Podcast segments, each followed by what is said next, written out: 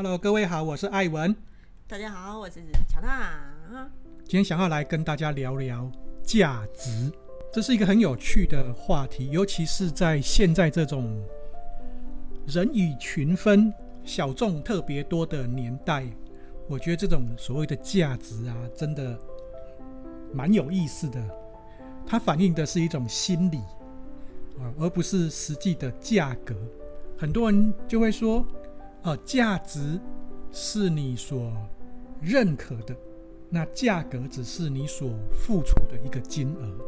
先来举一个例子哦，当你出国的时候啊，是不是有时候就会经常去 Outlet 里面啊，然后你就看到好多的奢侈品品牌，哦，LV 啊，Dior 啊，然后你就会去看，哇，里面一个可能几万块的包包，然后在这种凹类里面，可能诶有七折或者是八折就买到了。哇，你就觉得哇，好便宜，然后回到家了之后呢，楼下的鸡蛋一斤涨了一块钱，你会觉得哇，好贵哦。这就是一个很直接的一种对比案例啦。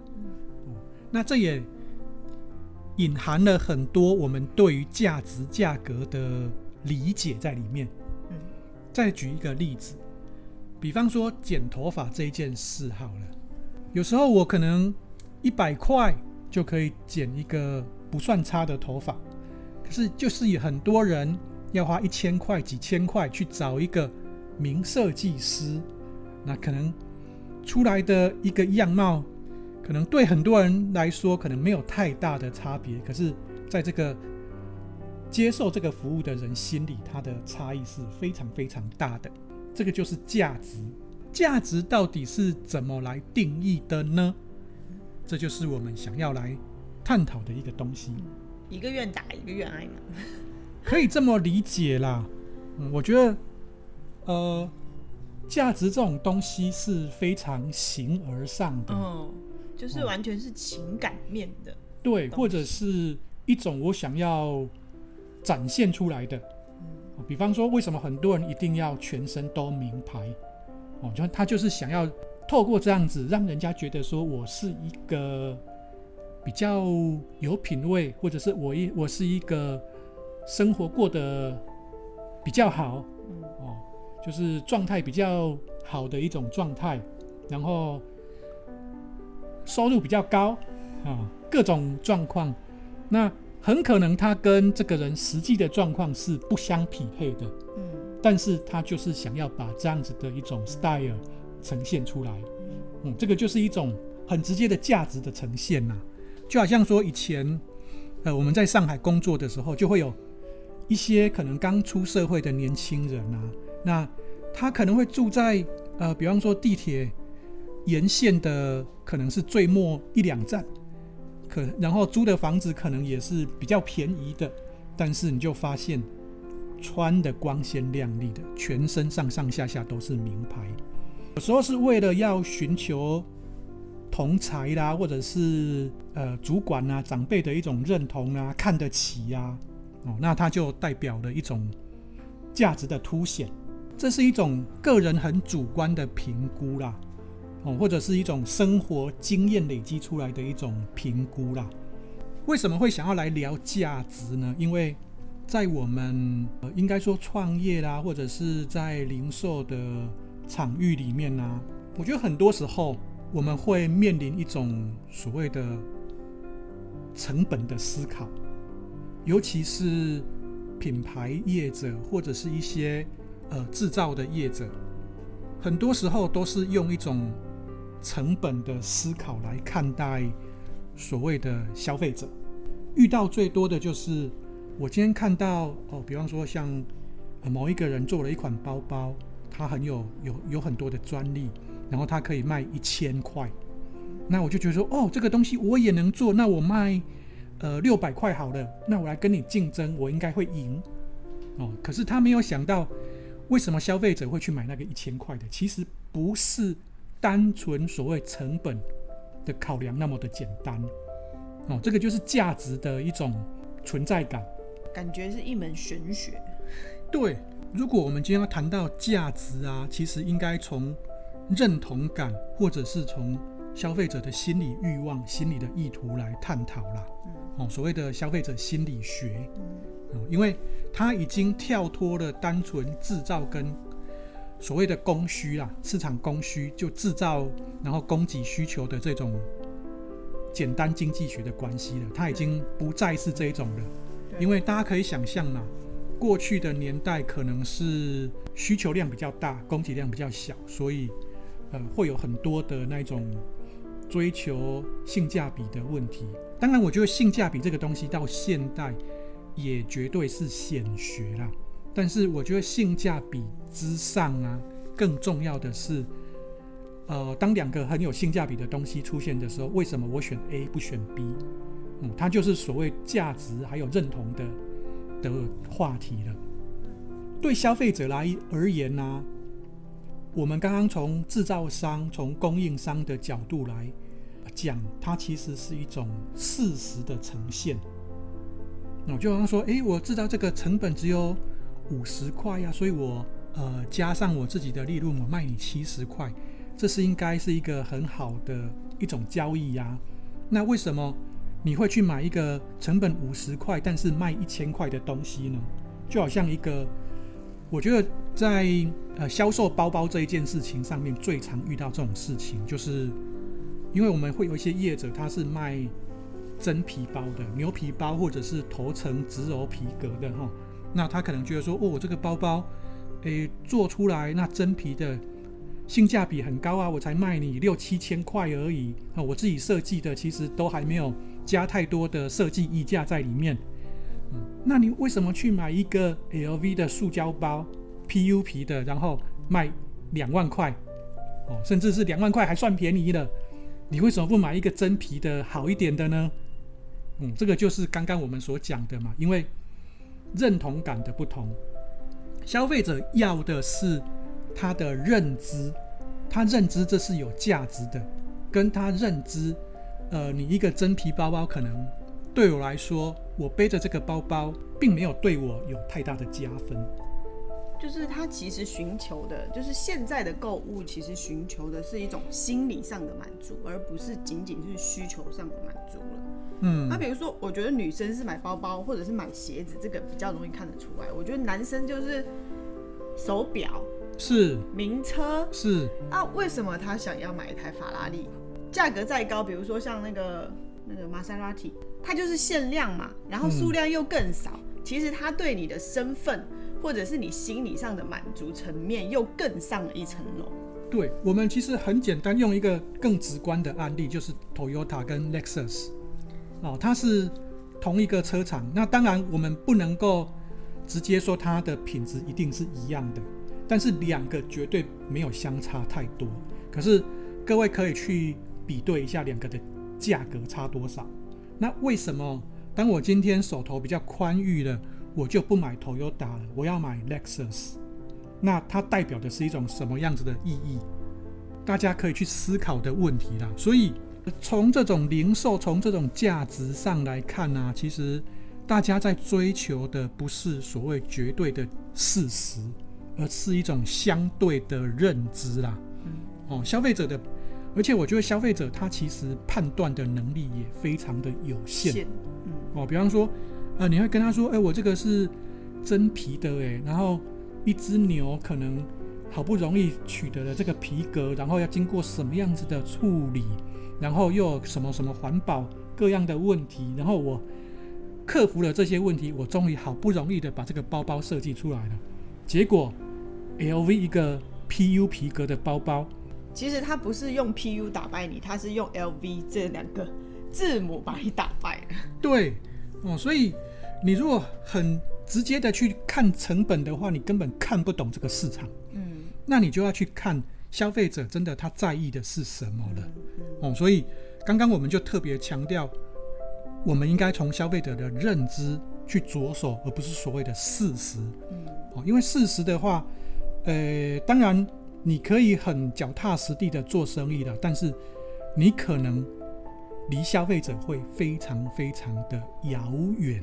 不同的行业会有不同的展现嘛，比方说我可能是做一个快消品的，哦，或者是我是做一些很民生用品的，那也许不一样，哦，但是我觉得在现今这个年代，只要是拿得出来的东西，基本上都是价值的竞争，那，而不再只是成本的竞争了。那这个就会从所谓的消费者的需求，还有所谓消费者的欲望来探讨。我们再往深一层来看，什么是消费者需求？就是，诶，他好像有这样子的需求，那我来满足这样子的需求，感觉是一种价值，对不对？哦，就是诶，我我做的东西正好是消费者需要的。可是你看哦，在这种满足需求的情况之下。卫生纸它也是满足需求啊，那它可能是一种民生必需品的，那你就会发现，当我满足需求的这种前提啊，其实我的价值的溢价还是很难凸显。但是我们又讲到一个所谓的欲望，比方说心理的欲望的时候，那一种价值感就出现了。哦，为什么 LV？为什么这些奢侈品它会卖得贵？就是它是从欲望。这个角度来思考的，它满足了一种欲望，哦，它可能不是单纯的很简单，就是说，哦，我卖一个东西，卖一个东西满足了你有一个包包，我可能家里有好有一个包包，诶，够用了啊，满足需求了啊。可是为什么我需要十个包包、一百个包包？哦，就好像有很多人他会买十双鞋子、五十双鞋子，还要特别用一个鞋柜来陈列这些鞋子，是一个房间，对。嗯，所以这个已经不是需求的问题了嘛，这是一个欲望。大家都知道这个经济学的，除了讲供需之外，还有讲一件事情，就是资源有限，欲望无穷。那如何来满足这个欲望？其实某种程度可能不是那么的好，因为欲望这种东西，坦白说，可能不是一个那么。正面的来看待的，然后也许从一个很正派的经营这个角度来看，可是很多时候它正好是价值的一种另外一种代名词的的一个呈现。其实刚刚讲了这么多，我们也会看到，就是说，诶，我们可以总结一句话，就是说，诶，一个优秀的企业，它其实是懂得来满足消费者的需求，可是一个。你讲伟大也好，或者是一个备受追捧的公司，或者一个很赚钱的公司，它可能是在满足消费者的欲望。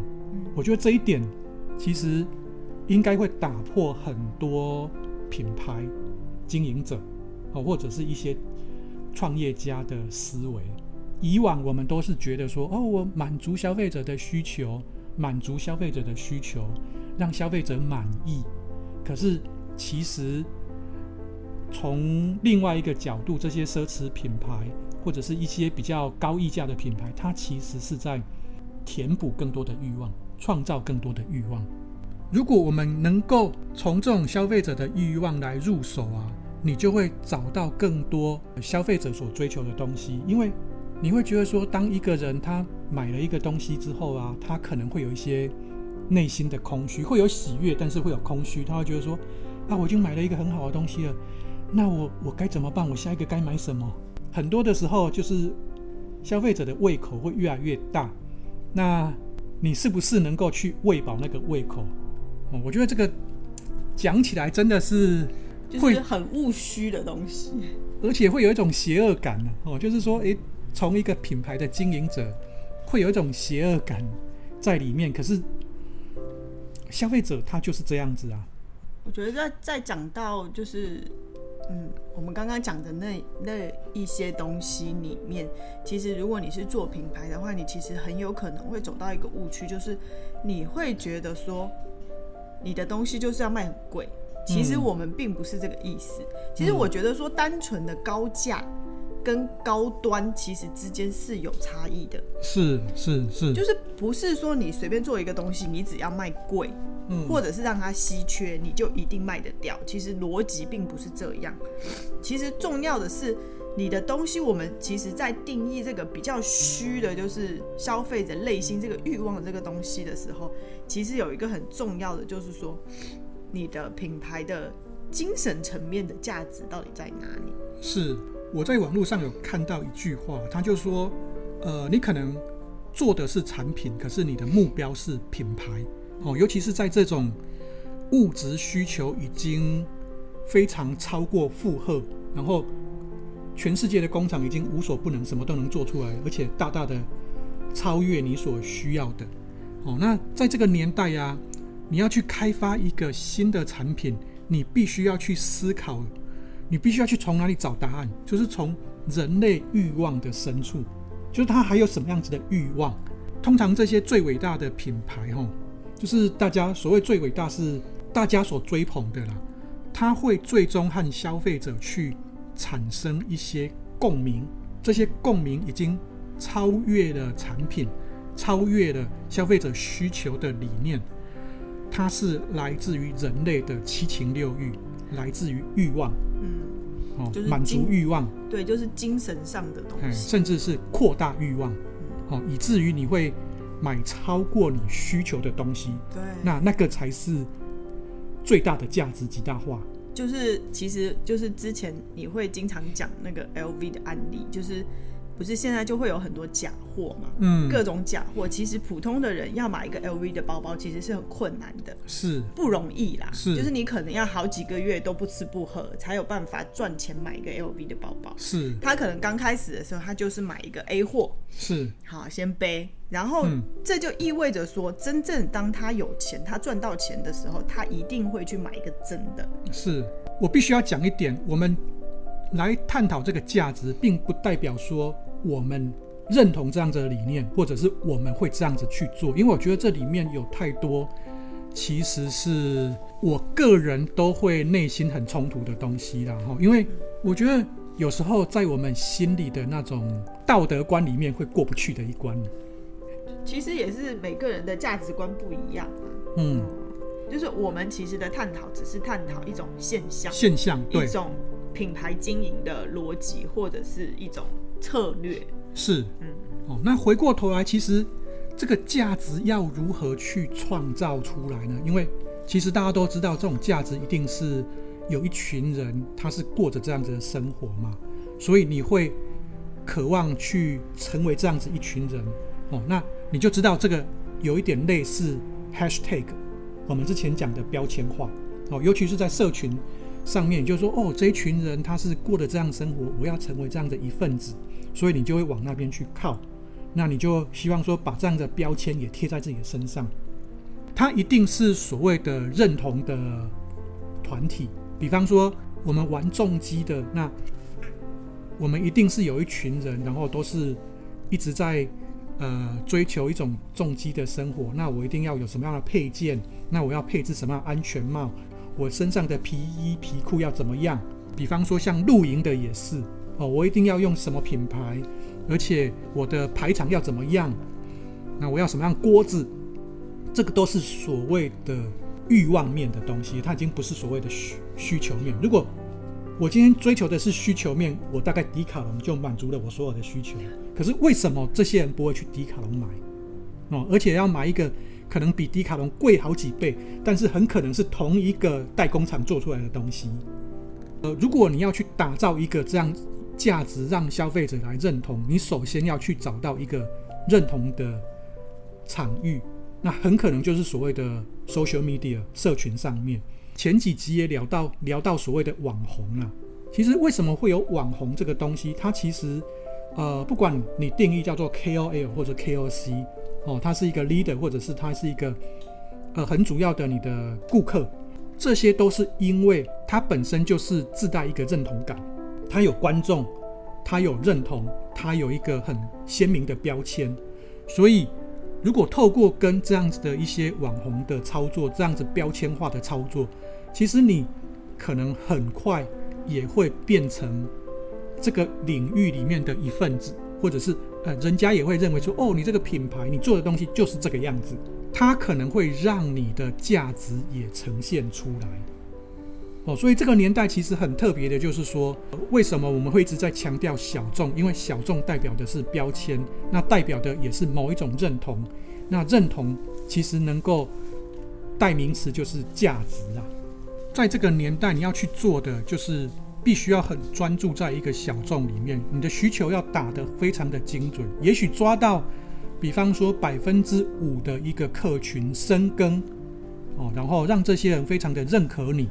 那也许你的价值指日可待。那其实你要做的就是所谓的情境的呈现，让人家有想象的画面，让人家有一个对标的对象，让人家有一个聚集的互联网的一个一些标签上。现在这个互联网的这个就是看图时代，或者是看影片时代，就是那个。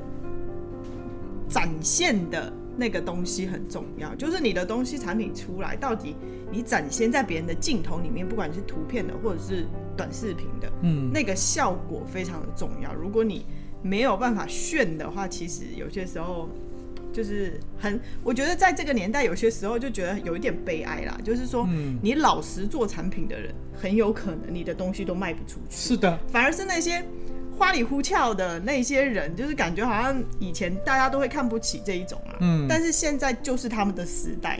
是。有些时候反过来，就是当你跳脱商业逻辑，就是作为一个正常人的角度去看的时候，其实也觉得现在的商业社会蛮悲哀的。嗯嗯。不过其实我觉得回过头来呀、啊，就是说我们刚刚讲这个价值，因为一个是寻求认可嘛，吼，但是口碑也很重要。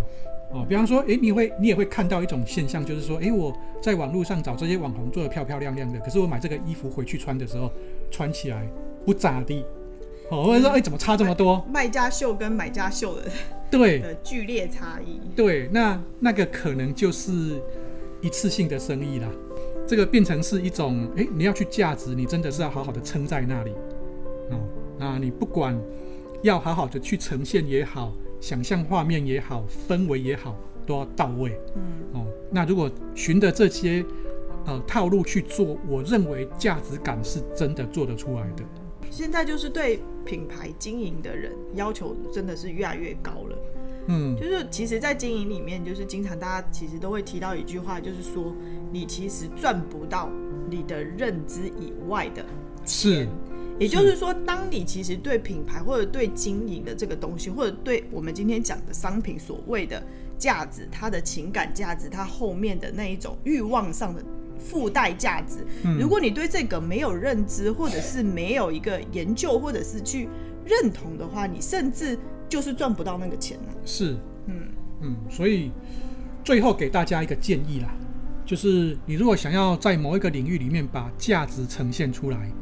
先成为玩家吧，哦，那当然这个玩家可能是很花钱的，比方说我成为一个相机的单眼的玩家，对，我成为重机的玩家，对对对，我成为露营的玩家，哦，你成为就是搭配时装服装搭配的，是。这样子一个达人，是，哦，这是可行的一个建议啦，啊，只是说这可能是又跳入了一个深坑里面，不过我必须说。以前创业有一句话嘛，不做就是等死，做了就是找死。那找死总比等死好嘛？真的吗？真的真的真的哦。所以这是今天我们想要跟大家探讨的价值到底是什么？价值由谁来决定？价值如何来打造？感觉你是内卷派，感觉我是躺平族。